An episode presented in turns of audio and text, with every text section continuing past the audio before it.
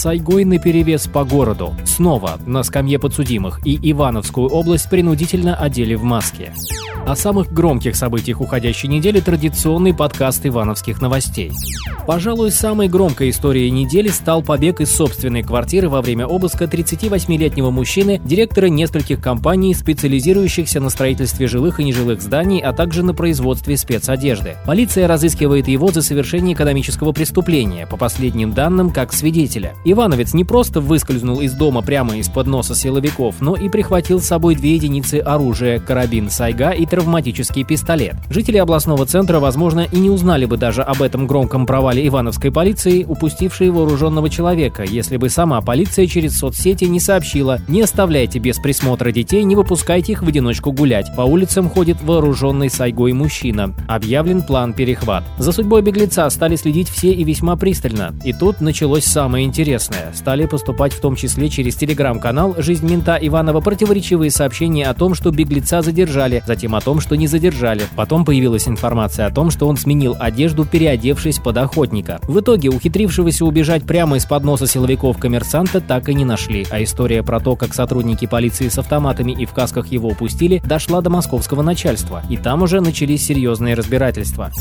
Максим Концов, так зовут виновника переполоха, сумел переключить все внимание на себя, но лишь на время. Зловещая ситуация с коронавирусом, ежедневный рост вновь заболевших ковидом и рекордное число пациентов, подключенных к кислородной поддержке. Напомнил, в регионе вторая волна коронавируса, и он постепенно выкашивает пожилых людей. Смерти от ковида стали фиксировать каждый день. Сегодня число погибших от китайской заразы уже 154 человека. Среди жертв коронавируса известные в регионе люди, учителя и врачи. Ивановские власти каждый день, напоминая о ношении масок, о мерах предосторожности и видя, что люди попросту плюют на рекомендации, в итоге решили с понедельника ввести обязательный масочный режим. Средства индивидуальной защиты обязательны во всех местах массового скопления людей, в том числе на остановках транспорта, на пешеходных переходах, при общении с людьми в очередях, подъездах и лифтах. В общественном транспорте и магазинах маски уже были обязательны к использованию и ранее. Школьники на уроках, посетители фитнес-центров и ресторанов могут находиться там без масок. Реакция ивановцев последовала незамедлительно. Штрафы повысили до 15 тысяч рублей, теперь выполняют план. Депздрав на это ответил так. Больниц, которые можно было бы перепрофилировать под ковид-госпитали в регионе больше не осталось. Параллельно в регионе занялись усилением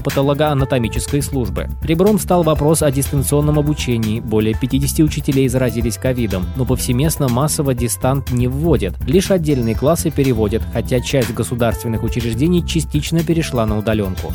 Снова на скамью подсудимых попал Анатолий Грудистов. Суд отменил ему мягкий приговор. Грудистов застрелил гражданина Азербайджана Убара Рокко, заступаясь за девушку, к которой тот приставал. Дело было 28 июля 2019 года. Грудистов застрелил обидчика девушки во время потасовки, выстрелив в глаз, и ударился в бега. Защита утверждала, что Грудистов совершил убийство по неосторожности, и присяжные прислушались к этим доводам. 8 июля этого года суд с ними согласился и вынес мягкий приговор – один год 6 месяцев ограничения свободы. Грудистова отпустили тут же в зале суда. Облсуд отменил приговор и направил дело на повторное рассмотрение. Теперь оно будет слушаться в Ленинском райсуде. Сам осужденный пока оставлен на свободе с целым рядом ограничений.